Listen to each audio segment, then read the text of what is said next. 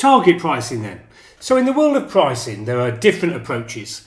The traditional way involves starting with the cost of making a profit, adding on a profit margin, and voila, you have the price.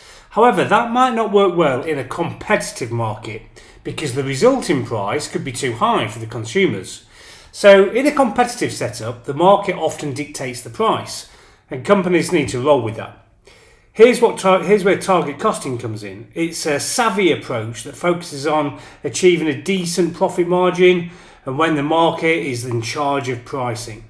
The trick is to figure out how to cut your production costs so you can still make that profit you want while keeping inside the market prices.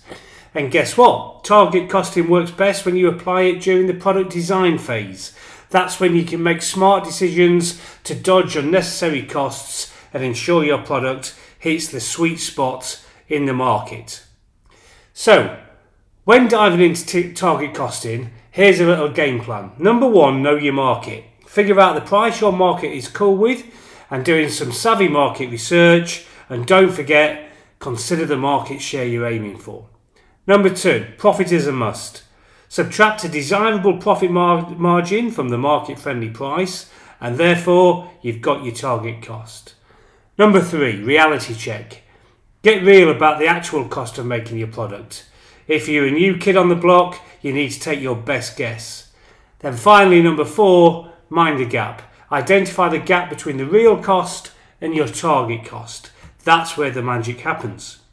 Now, picture it like a flow diagram. Start by defining your product specs, nail down features and design, set your sales volume and fix that target price based on your pricing strategy and your market exploration. The profit you need is tied to your investment, so make sure that's covered. Divide that target by the target profit you want in total by the number of units you're planning to sell. That gives you profit per unit, which you then subtract from the target price to land at your sweet spot, the target cost.